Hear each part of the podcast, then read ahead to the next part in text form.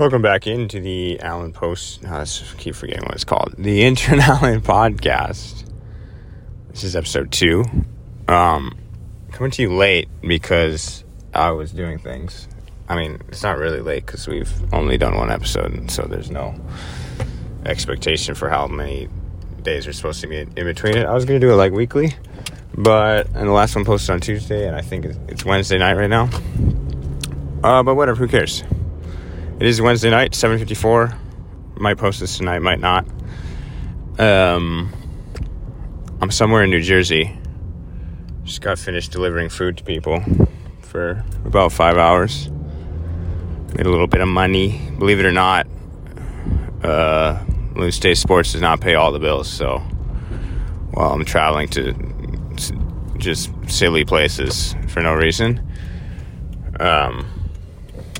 got to do a little bit of work on the side to make that happen. Got just a packed episode for you today. Second episode, back at it. If you are coming to us via Twitter, it's the first episode that you've seen because Loon Megs just never posted the first one. So shout out to Loon Megs for that. Yeah, a packed episode for you. We got, we'll just wrap up the week, the past week in sports. Not a lot happened, but a little bit of Arraez stuff, maybe. And then, British Open, the Open Championship preview, sorry. And then, I think a pretty good post game for us today, which that's going to be a thing, as I've mentioned. All right, let's dive right in. Last week in sports, not a lot happened. Home Run Derby, Vladdy won. That's fine. They kind of ruined it with, in my opinion, with taking away the outs and doing it on time. It's just kind of, I don't know, it's kind of weird. It's kind of the same every year at this point. People hit home runs. Somebody wins. They swing really fast, and you don't need to see the ball land or see how far it is, and there's not really a lot of drama usually. Just kind of like, oh, can this dude hit 3 home runs in 15 seconds? Oh, he can. Okay, cool. And it has way more to do with the pitcher than it has to do with the hitter, seemingly. So if the pitcher's like grooving him like well and consistently back to back to back to back, throwing like 70 pitches, then it's good. And if he's not, then it's not. All-Star game happened. ESPYs happened. Alex Earl was there. Shout out. LeBron got an award for winning, or for passing the points record. He's a king. He's the greatest of all time. A little bit of discussion about that over at Loon Beast Bachelor Weekend. Anyway, All-Star Game was just about as boring as it usually is. People say that baseball has the best All-Star Game. And to be fair, they're all kind of bad, but people say that baseball is the best All-Star game because it's like a real game. But the problem with that is all the best pitchers all pitching on the same mound all night. It just means that no runs are ever scored, so it was 3-2, I believe. And like the past few years, many years now, it's been pretty much that where we just like, there's just no runs scored, and it's just like 9 innings of not a lot of runs. And everybody likes when the ball is hit more. There's maybe some psychos that are like, I love pitching, and I love just watching pitching in the All-Star game, but everybody likes the ball being put in play, and a lot of, and like homers and doubles and stuff like that. So I think that's, I don't know, it is what it is. To me, the All-Star game is often boring because also all like the sort of sped up things that happened for baseball this year, where there's a pitch clock, all this other stuff, like All-Star game drags usually. And so I don't remember how long this one took this year, but it's just 9 innings of not a lot of base, or not a lot of base runners, and not a lot of scoring. It's just not my cup of tea all the time. Also, like, I have no investment. It's hard to watch baseball with no investment if you're not, like, in the stadium, I'd say. So, That being said, and this will segue into like what I think my first topic of today is going to be is Luis Arraez went 2 for 2 with an RBI in what was a National League victory, which that's the first time that's happened in a while, which makes really no sense. There's no reason that one league should win every game, every one of these, and that seems to be what happens. The American League just wins for years on end. But Arraez 2 for 2 with an RBI. I neglected to talk about him last week in the Twins segment because I talked about them pretty at length already, without mentioning the fact that he left the team and is leading the league in hitting by far, was over 400 for a long period of time. I remember when I was younger, Chipper Jones, whatever year that was, I don't even know. Chipper Jones was batting over 400 into May, and I was like, this is crazy. Like, this will never happen. And I was young and stupid enough to believe that he would hit 400 all year. I think Arraez was hitting 400 later in the season than Chipper Jones ever was that year,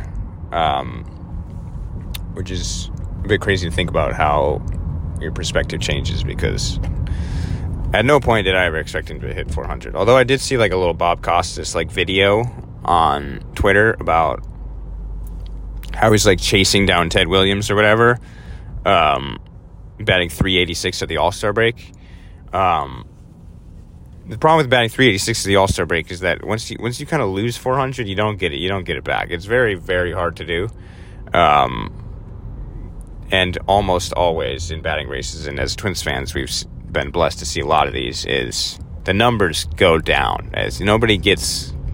I mean, people get hot at times, but nobody that's been batting 360 all year is all of a sudden batting 380 in August. Like, it's just... It just doesn't happen. There's too many at-bats. The season is long and wears on you pretty heavily. So he's not going to hit 400. He would have to get insanely hot to go from 386 to 400, because the higher the numbers you go, the harder it is to get up.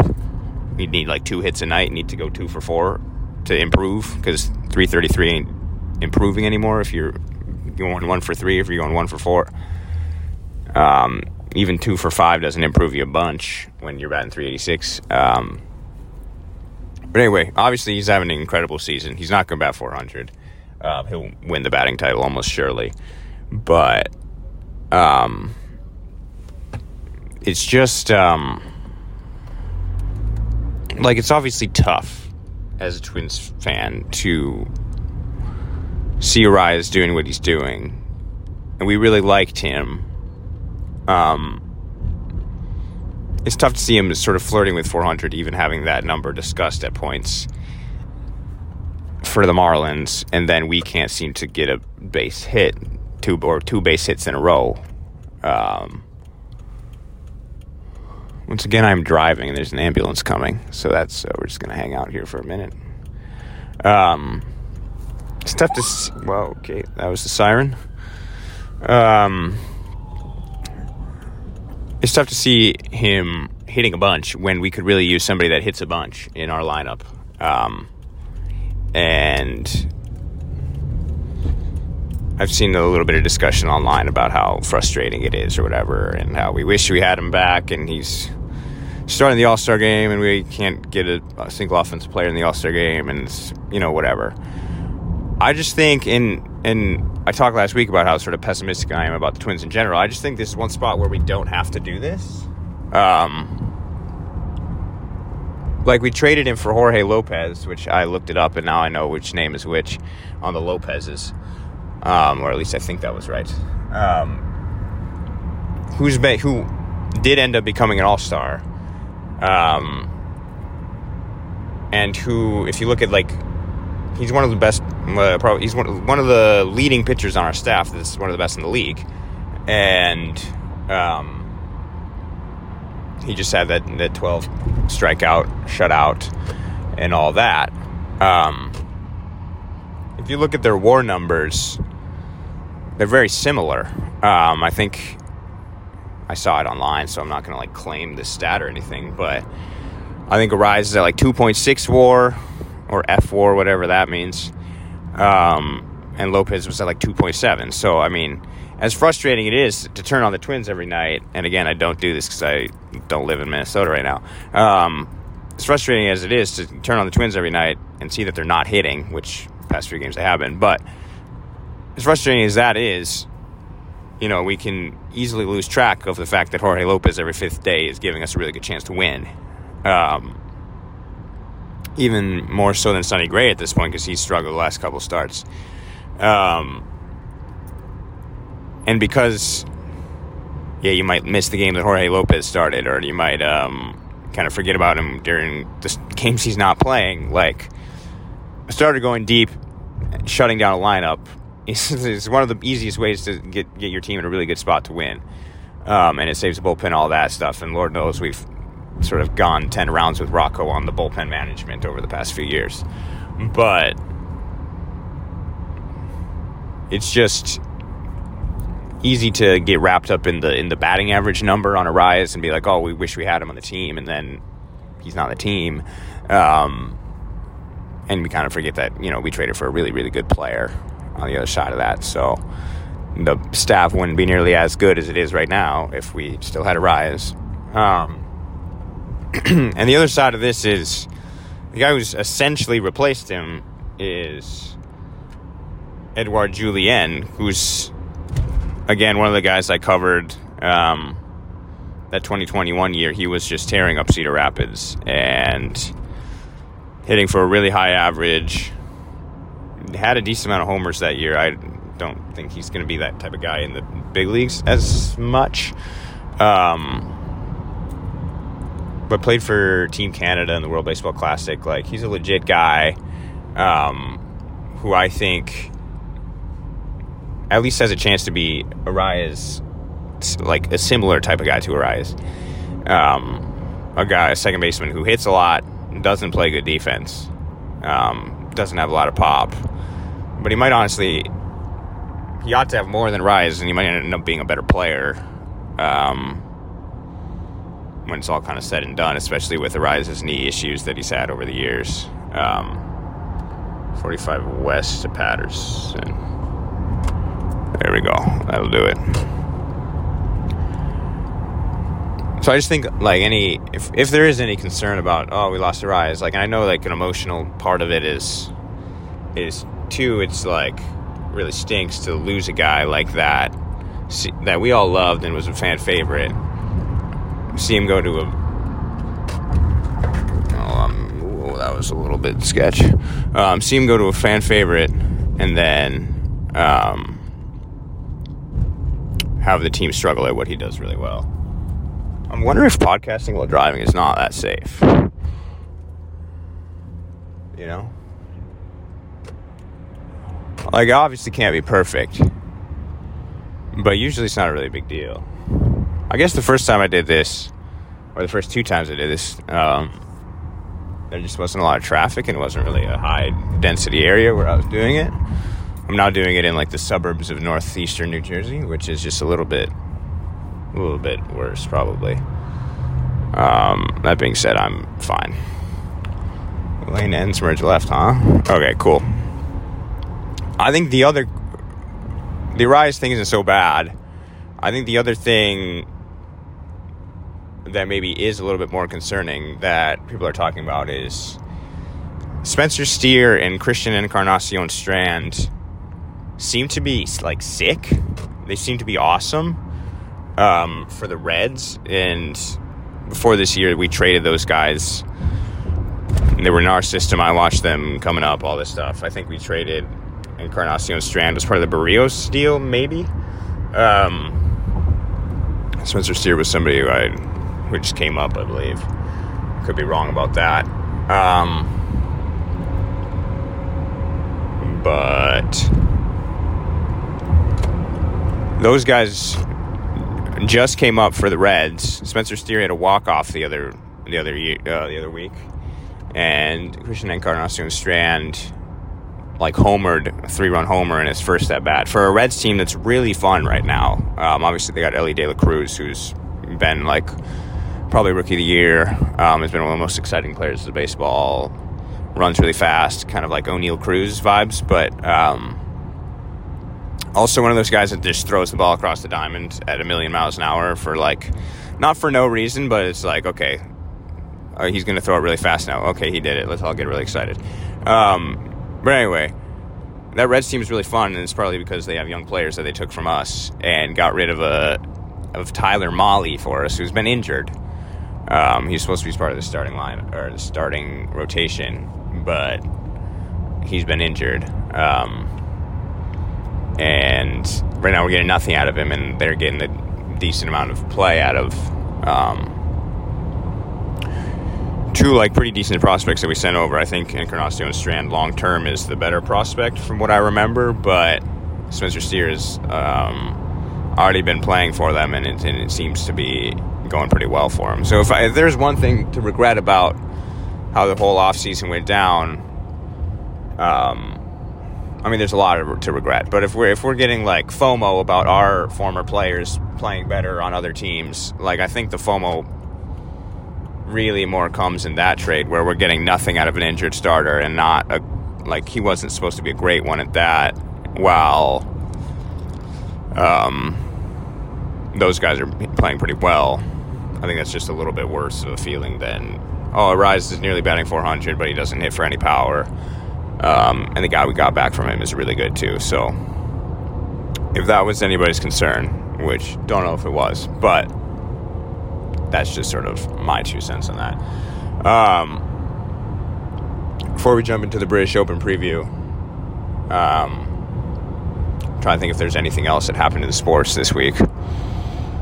Oh yeah, that speech happened. Shout out Alex Earl. But that's not really important.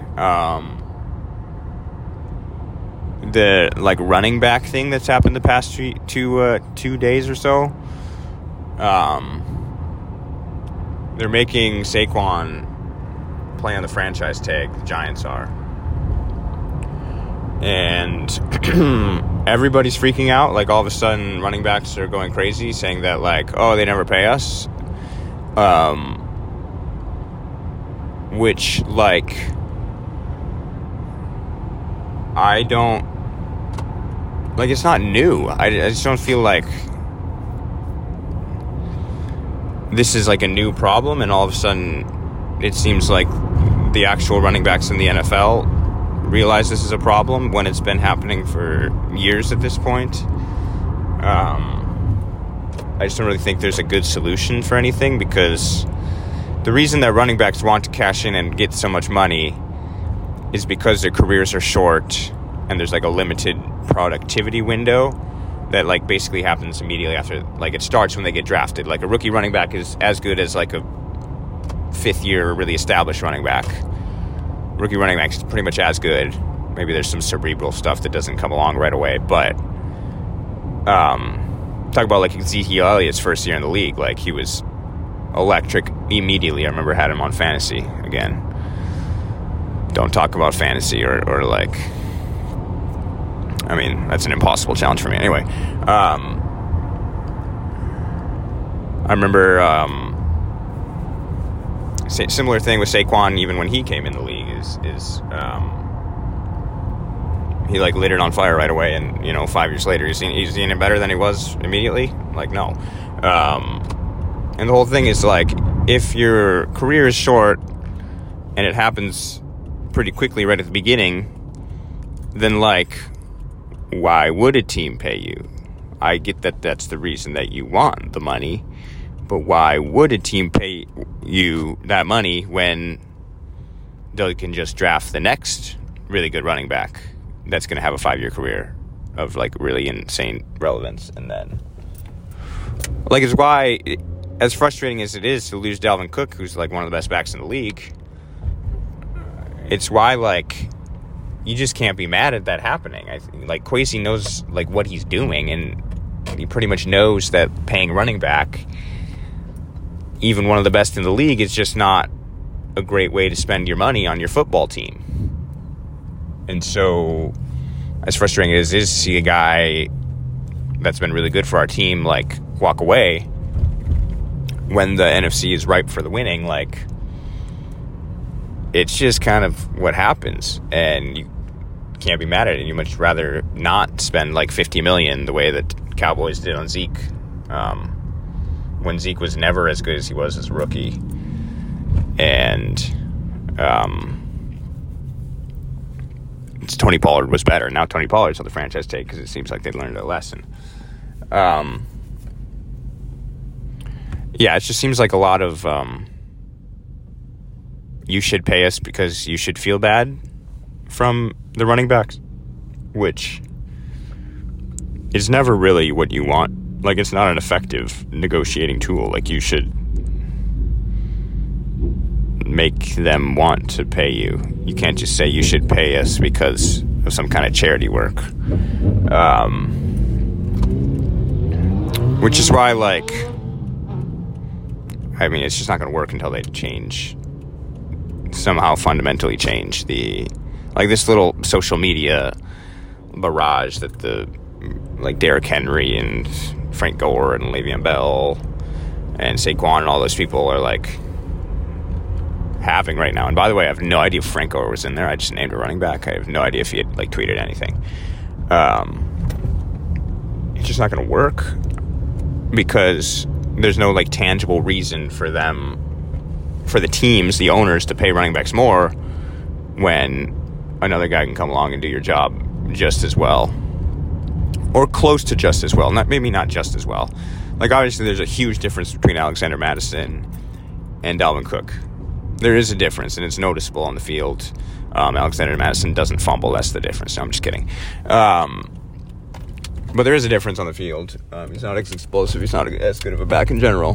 But considering how much less we'd have to pay, or how much less we'd pay Alexander Madison compared to what we'd have to pay Dalvin Cook, it's just like kind of a no-brainer decision because the production isn't that different on the field. And the whole league's going more pass-centric anyway, as long as he can pick up pass blocks. Like, we won't miss him. We won't miss Dalvin Cook that much. But anyway, I think that's my 2 cents on the running back thing. I don't think anything else has happened in sports this week of any real note. DeAndre Hopkins signed. He's washed. It feels a lot like when Julio Jones signed for the Titans and then all of a sudden, like, wasn't good anymore. It feels a lot like that to me. So much that, like, I don't even care. I'll forget about DeAndre Hopkins until he shows up on the red zone in a Titans uniform, and it'll be like, oh, cool. He caught a pass. Seems to me like maybe a lot of touchdowns, maybe very little yards type of guy at this point. But yeah, we'll see. I can't see that moving the needle on the Titans a whole lot. All right, let's we'll transition into the British Open preview now. We have a bit of a water break presented by who should it be this time? Presented by 3Chi. It's controversial. Not a drug guy.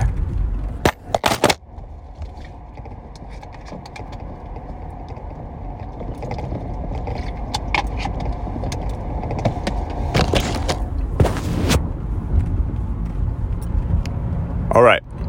We're back. What a great ad read for me there. The Open Championship. If you're listening to this on a Thursday, it started already. It started early this morning.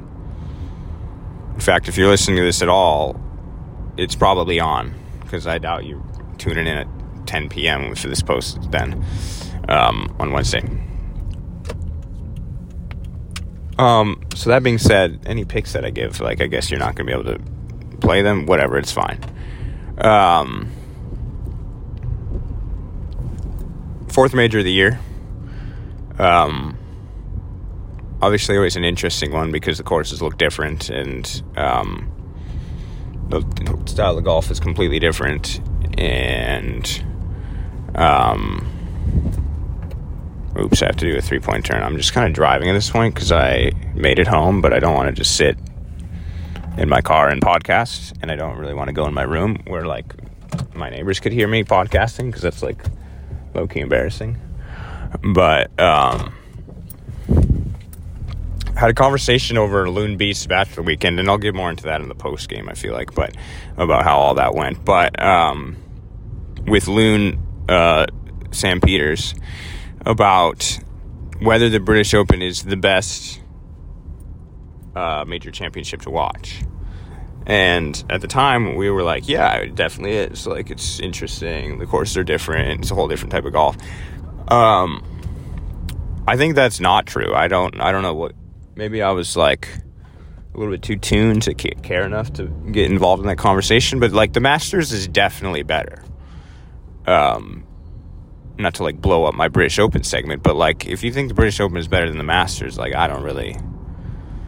I guess I just disagree, because...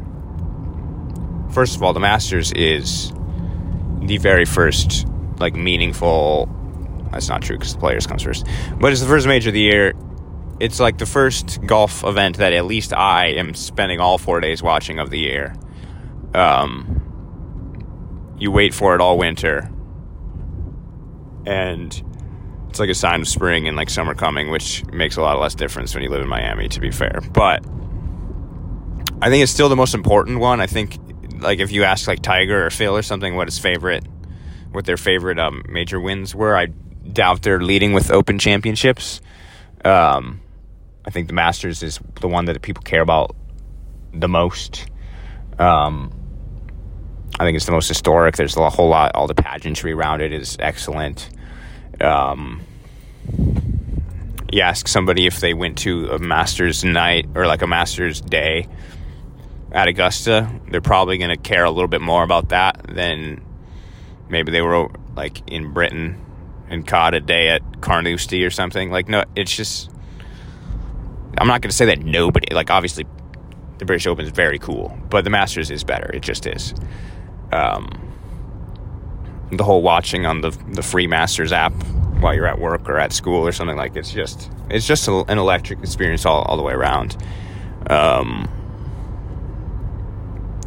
And I think the British Open is, like, almost a distant second. I would say it is second. I think British Open and the U.S. Open are very similar in terms of, like, how much I get up for them. Think about the Open Championship is, like, obviously the links golf is cool. And you get to see links golf twice a year pretty much in the United States with the Scottish Open and then the British Open right after it. And the U.S. Open's, like, cool thing is the fact that it's supposed to be really hard. Now, this year's U.S. Open was not hard, and the atmosphere stunk, apparently. I didn't watch because I was in Italy. People forget. But, yeah, I think the British Open is the second most important, or at least second most interesting major. PGA is obviously last. I think there's probably nobody that disagrees with that in the world. But, yeah. Anyway. Now, I'll get into some, like, some picks here. And I should preface this by saying I'm not a gambling guy at all. I think I've gambled a total of, like, $50 on sports in my entire life. Lost almost all of it. And then I quit. I bet the Loon Lay once. At a sports book in Monoman, I think. No, it was Mystic Lake in outside of the cities. For those that know, for the locals, lost that Loon Lay, and then I had, like, a Bovada account for, like, 3 days once, and I got bored and bet all my money on, like, the Farmers Insurance Open or something like that, and or, like, a matchup for, like, Cameron Tringale to win against somebody at the Farmers Insurance Open, and I lost, and I got bored and just lost it all. But, so yeah, I don't bet. Obviously do, hang out with the Loon Boys a fair amount, so, or chat with them a fair amount, so, it's, I know enough about how betting works and all that stuff to keep up, but I wouldn't call myself, like, a picks guy by any means. But in case Loon State Sports gets bought up by Penn National for, like, $100 million, I want to make sure my job is secure. So I'm gonna offer some picks here, do some gambling advice, just so I don't get fired. I think the most important thing is how does the course play versus who is going to excel in that type of situation. Everything I've seen about Royal Liverpool, Hoylake, whatever you call it, is the weather's not going to be that bad.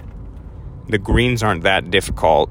If you hit the ball straight and you land on the greens well, like, there are very, very low numbers out there. And so for that reason, I think the traditional, like, crafty guys that sometimes excel at British Opens, I'm talking like the Shane Lowrys, the Darren Clarks, the Louis, Louis Oosthuizen, like those type of guys, I guess European dudes, I just don't see them putting up numbies quite the way they'll need to sort of fend off some of the more talented players, more like overall talented players, I guess you could say, that are going to be playing in the tournament. So I think that the winner is going to be a good ball striker, but also like top quality, big name superstar. I think that is going to be what ends up happening here. I think Rory won it last time it was played at Liverpool, and Tiger won it the year before, so that would fall exactly into what I'm describing. It seems like the course is going to play a little bit soft, and that it might not be very difficult for some of these guys. So I think when I'm looking at picks and picking guys, I'm looking at guys that are really going to put up, who are capable of really putting up low numbers, like minus 15 type things, and turning it into a bit of a TPC Twin Cities type vibe where, you know, everybody's 20 under. Obviously that's very disrespectful to Hoylake, but I think you get the idea. That being said, of the main sort of favorites, and I don't know the odds off the top of my head, I looked over them today, but I don't have them memorized or anything. I think both Rory and Scotty are the co-favorites from what I looked at today. Of the two of those, I think Scotty is absolutely the play to win, to top 10, top 5, whatever. I think he's top 5 in like every tournament he's played this year, it seems. He just hasn't been putting very well. He's probably, like, he's pretty much clearly the best golfer in the world right now, but he hasn't won enough tournaments because he hasn't made enough putts. It seems, from what I've read and what I looked at, is that the greens are kind of simple. It's just hard to land the ball on the greens. So I think if Scotty leaves himself with good putts, like, maybe his putting struggles are going to be a little bit minimized by the way the course plays in general. It's not got the contours of the crazy American courses. The greens are just kind of a place where you get to and then make your birdie or make your two putts for par, and then you kind of move on. And so I really like Scotty this weekend in general. Obviously, that's not exactly a big brain take to be like, oh, I like Scotty Scheffler to win the tournament. Like, oh, okay, dude. You watched one tournament of golf and you, like, understand that he's way better than everybody else. I think the Rory thing is a little bit like everybody's buying into it because he won last weekend. Or he won the last time it was here and also won last weekend. And, oh, he's got to win a major sometime. I just think, like, the number is a little bit insane. I think it's, like, 750 or something. And he's not as good of a golfer as Scotty Scheffler is right now. I get that he drives the ball really straight, and if he hits it really far on this course, it could play very easily for him. I get that he's good with all that, but I just think the narrative is, like, adding up such that people are betting him, and I think the move would be to zag while everybody else zigs, or whatever that saying is. So if everybody's going in on Rory, I don't think the number is what you actually would normally see it at, you know, see it being. So I think Rickie's a little bit the same way. People love Rickie. They want him to win so badly. He is back or whatever. He is back. But I just think that's inflating his odds just a little bit in a way that you might want to stay away. I do like Brooks because I think Brooks is as good of a golfer as Scotty Scheffler when he wants to be. You certainly saw that at the PGA this year. Certainly saw it. There's a guy running very quickly across the road. Certainly saw it in the first three rounds of the Masters this year. And he is a little bit like lights out with the putter sometimes, and I do like that about him. And the odds, like you're getting Brooks at way better value. I don't remember the number, but he was like something like the fifth or sixth favorite, and that's just way better value than where you're getting the top two guys at this point. And I think he's just as good of a golfer. You could nitpick and be like, oh, he lost focus at the U.S. Open. He didn't play very well after going crazy after the PGA win. But like realistically, I don't think that's a huge thing. Other than that, I think as you go down the list of odds, I think you want to pick out names that have historically been really, really good. So I think JT, even though he's playing horrible, he's not where his game wants to be, obviously, and that's why the odds are pretty long for him right now. I think he's somebody that has a 64 in him type thing, because that's the caliber of golfer he is if he figures it out. And obviously you're betting on him figuring it out, but if he figures it out, he's one of the guys that can go stupid low. I think you could throw Jordan Spieth in there too. Maybe like an Adam Scott, some of those guys who have that kind of elite caliber. Adam Scott's another guy where if the putting isn't so big of a deal, like, we like his chances. Any guy, I guess, you can throw Dustin Johnson in there. Any guy who's like, that guy's been, capable of being world number one at some point. I think you're going to want more than, like, getting sneaky and cute with, like, a Patrick Cantlay. Like, it's just, I don't think that's the type of guy that's winning this tournament.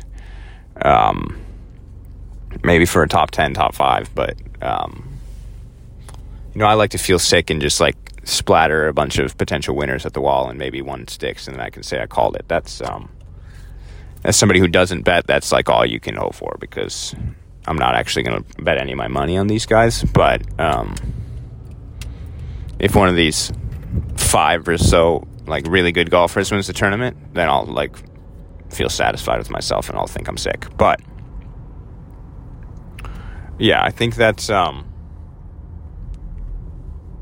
what I'm expecting. It should be a good one.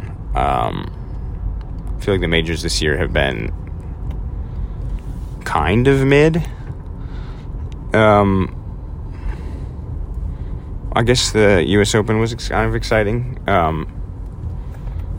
but because Wyndham Clark nearly like choked it away or something. I didn't even watch. I don't know if that's true. But I think the way the course is set up for some people to go really low, I think it should be fun. Unless you're one of the people that wants to like see them suffer out there, which if that's the case, then I don't think it's going to be for you this time around. Let me think. Let me see if I have any more thoughts on the British Open. Employees only. I can't go there. I don't even know what employees of what, but yeah, I think we'll do another water break presented by Fitbit, and then I'll get to the post game. Should be a good post game today.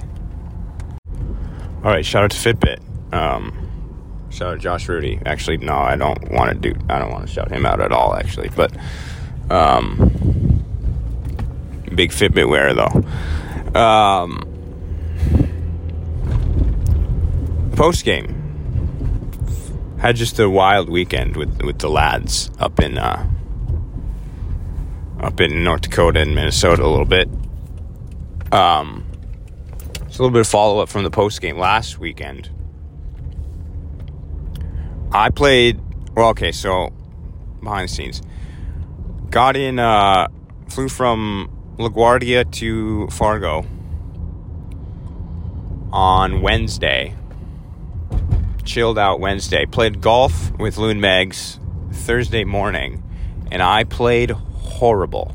Everything that I feared happening when I talked about my golf game on the last episode, everything that I feared happening was happening. I was coming across the ball in a really weird way. I was like opening my club face immediately on take back and then coming through wide open, not hitting the ball on the club face even a little bit. And when I did, it would be a straight shank.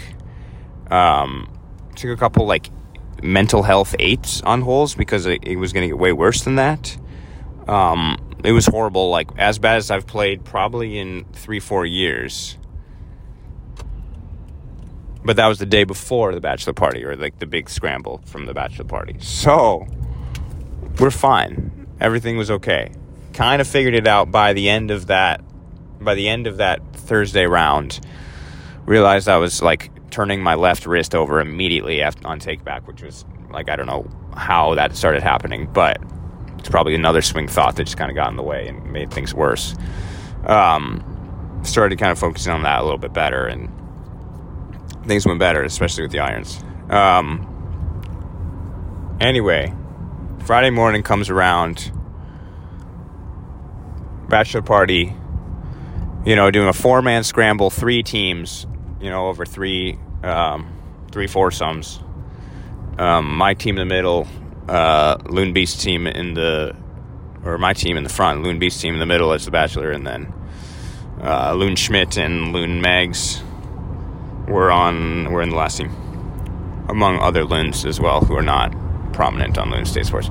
I was using Slim Loon's clubs, which I had used Loon Beast or Loon Megs' dad's clubs the day before, so I'm using new clubs both rounds.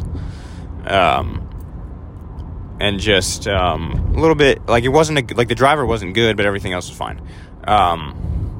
The driver, like the club itself, isn't good. But anyway, hopped up 9:45 in the morning. All the boys are watching. I'm hitting the first tee shot for my group because I'm not a good nerves guy. I'd just rather go first and get it done with. Also, the way I'd been hitting the ball was not expecting to play well, so that's why I was going first most of the time too. And I just striped one. It was awesome. It felt great. And I celebrated in a way that was a little bit embarrassing. I got a little bit too hyped. Definitely did not act like I had been there before. Especially because, you know, 2 shots later, a guy hit it. Loon Fresh, Loon Swain. Hit it way deeper than me. But that's fine. I still had a good drive. All the pressure in the world. Still pumped it pretty deep with a driver that I'd never swung before. So, felt good about that. Overall, I think I felt good about my game in general. I got quite tuned up by, like, hole 7. And my golf game was never the same. There were moments where I would hit a good shot and felt really good about it. Hit a great 3-iron on a long par 3 that I'd never hit a 3-iron before in my life. What are we? Cops pulling somebody over. I don't know what they did. Imagine a cop pulled me over while I'm recording the Intern Allen show. That would be crazy. Thankfully, that was not me.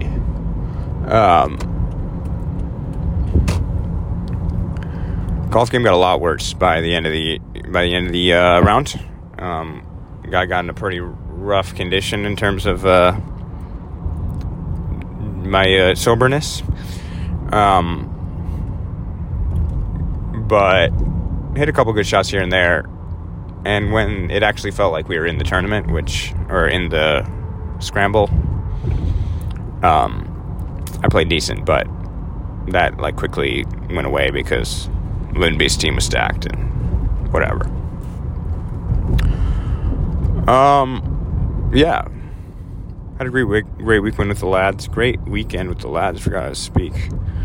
That isn't even the main topic of the post-game today. The main topic is, over the last month, I would say, I have seen more professional athletes than I have in 24 years of life before then, which is a little bit crazy. And I feel like is at least a little bit interesting as why that's happening. Obviously, I grew up in North Dakota. There's not exactly a lot of professional athletes that are living there. I saw Chris Coast once, but it was at his daughter's volleyball game. So it's I don't know. It's also Chris Coast. How many people in the world even know who Chris Coast is?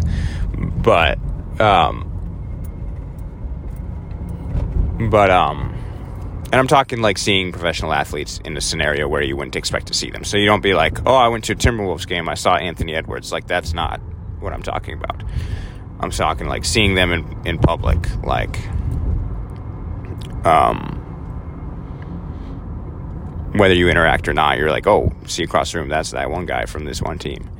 Some of my friends met Carson Wentz when he was still playing at NDSU, but I wasn't there for that. And I don't think I'd ever even seen a professional athlete in a public in a scenario where you wouldn't expect to until I was in college at a Topgolf in Minneapolis. I saw Josh Okogie, Timberwolves legend, playing golf with his buddies. And he was not very good. And we literally had a bay right next to him. I was sitting there talking to my friends, be I think I know who that is. That guy looks like Josh Okogie. And I was but he's not that tall. And I didn't realize at the time Josh Okogie's 6'3", maybe. He's my height. Maybe 6'3" on the roster, 6'1.5" in real life. And so I was there's no way it's him because he's not tall enough, but he looks exactly like Josh Okogie, the Harden stopper. And then I look it up, and Josh Okogie's only 6'3", and I'm oh, that's definitely him then. Was too scared to talk to him. In hindsight, there was no reason to be scared, to be what's up, Josh? I actually don't know if I would say that at all. I have no idea what I would say, but really no reason to be scared of just being hey, what's up? My car is making a whistling sound. That's super concerning, actually. So before this summer, that was the only time I'd ever been around a professional athlete ever, I think, other than if you count Chris Coast at his daughter's volleyball game, but I don't know if we count that. And then this summer I was in Milan. I know it's sick. I was in Italy. We get it, dude. But I was in Milan, and I think Milan Fashion Week was happening or something like that. And then, I was eating dinner with a few of the people that I was there with, and a really tall guy walks outside the restaurant. And one of my friends was oh, that guy's really, really tall. Just how you say you see tall people, whatever. And I was yeah, you're right. That guy is really tall. And I was hold on. That's Myles Turner. And, seeing somebody from, a decent ways away and being that's definitely an NBA player, it's a little bit of it's a tough move. It's a tough move because it's oh, a white guy thinks a tall black guy is an NBA player. Okay, buddy, we get it. But no, I was right. It was Myles Turner, so credit to me. We, looked up his Instagram. He's in Milan for Milan Fashion Week. We were right by the place where all the shops were. He was wearing the same fit in one of his Instagram, stories or whatever. So I was that's definitely Myles Turner. So that's been one. Then, I've seen two. I've been in, after the bachelor party, I flew back to New Jersey. I've been in New Jersey for 3 days, and I've already seen I mean, okay, we'll get to one, but basically seen two professional athletes in just 2 days living in northeastern New Jersey. One was Nate Burleson, Vikings legend. People forget that he played for the Vikings. I don't think I actually ever knew that. I remember him playing for the Lions, but he played for the Vikings before I was watching football because I was so young. Now he's on NFL Network. I saw him in a grocery store, or in a grocery store parking lot, getting into his Escalade. Not far enough where, or not close enough to me where I could have said what up or anything, but it was definitely him. I looked 3 times. He wears glasses and has a bit of a distinctive face, so I am pretty confident that it was him. And then getting into a blacked out Escalade, I was yeah, that makes sense. No idea why he'd be in New Jersey. Maybe he lives here. I don't know where NFL Network film or NFL Network films their shows or whatever, but he also could be out here for a training camp or something. So I saw him. And then yesterday, I'm doing Uber Eats, Instacart, delivering groceries, whatever, because, Louis State Sports doesn't pay all the bills. And I get an Instacart order for Azeez Ojulari, which, I'm not, hand up, going to be honest. When I read Azeez Ojulari, I didn't immediately think, oh, he's a linebacker for the Giants, which he is. I was Azeez Ojulari is a name I've heard before. Who is this guy? Maybe I'm going crazy. Maybe I think this is just Aziz Ansari and I'm mixing it up or something. No. I looked up Azeez Ojulari on Google in the grocery store. It's linebacker for the Giants. So I'm sitting here gassed up. I'm grabbing this dude's ramen and stuff. Big things of water, ramen. Probably shouldn't be doxing this guy's grocery order, but actually, who cares? I'm a little bit gassed up, being I'm about to talk to an NFL player. This is kind of exciting. And then I started having doubts because I delivered to his place, and let's just say, Buddy's being a little bit frugal with his spending on his housing, because it was not some big house. I know he's only a second year player or something like that. But it's not some big house. It was a little condo, and I'm sure it's nice. It was in a decent-ish area, but I almost thought it wasn't him. That there was maybe somehow Azeez Ojulari is a common name. But then and I was preparing all these scenarios in my head for maybe it's him, maybe it's not him. And I was okay, if it's him, then I'll be you play for the Giants, right? As if I knew the whole time. And then be good luck this year, or you excited for training camp or something, to make, I want to seem I'm not shocked to see him, I'm not blown away by how famous he is, because let's be honest, he's not that famous, but but also I know, I want him to know that I know who he is, but that I'm not starstruck or whatever. That was the vibe I was going for, so I prepared all of that, which shows you how not starstruck I was, obviously. Anyway, get to his place, start having doubts, maybe this isn't him. It was him, but he didn't answer the door, so that was a little tough. I had this whole thing in my mind. And then, his girlfriend, or maybe his girlfriend, I don't know, answers the door. Wearing a Giants t-shirt, I'm okay, it's definitely him. But, I'm not going to see him, which probably makes sense. That he's not answering his own door for just random people delivering his groceries. Which, if he really wanted to go that route where he, wants to be anonymous or whatever, just don't put your last name in the Instacart thing. If I was delivering to Aziz, there could be any number of Azizes out there. But there's only, you put your last name in there, which is not required, by the way. Usually it's just, deliver to Kate or something, deliver to Mary or whatever, and then it's some suburban mom. But, it said, deliver to Azeez Ojulari. I'm oh, okay, well, I wonder who this is. Anyway, he didn't answer his door. His girl answered the door. I, didn't want to leave without saying anything, so I was, this is probably like an annoying question, but is this the Azeez Ojulari? And she was like, yeah. But she was like smiling, so it wasn't like I annoyed her or anything. But it was also like, what am I going to do with that information? I don't know. Have a good night, I guess, basically. So I guess you can't really say that I saw him, but... So I guess I didn't really see a professional athlete in this instance, but...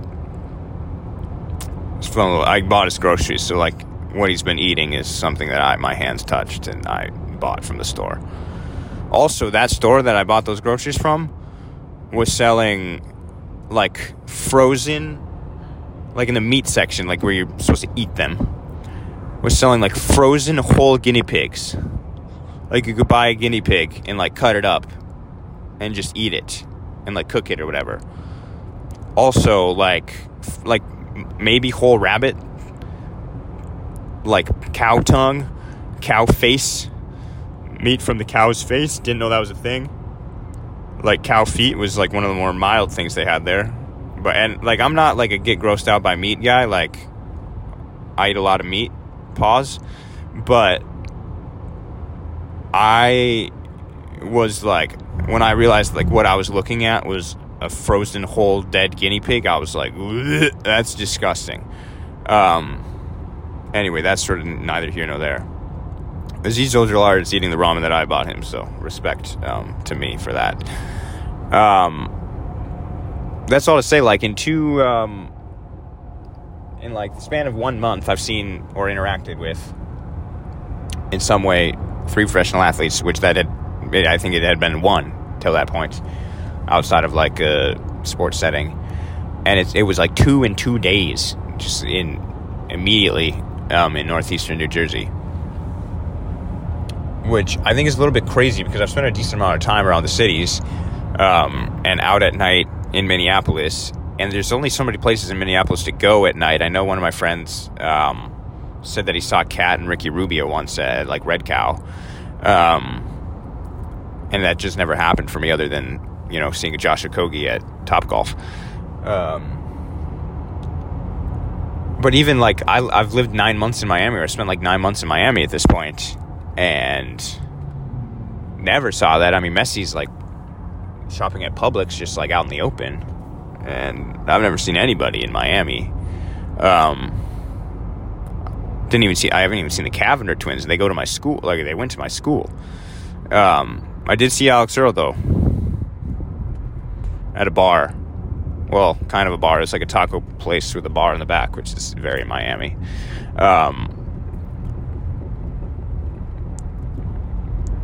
She was at the ESPYs. Sorry, I was a little speechless thinking about Alex Earl.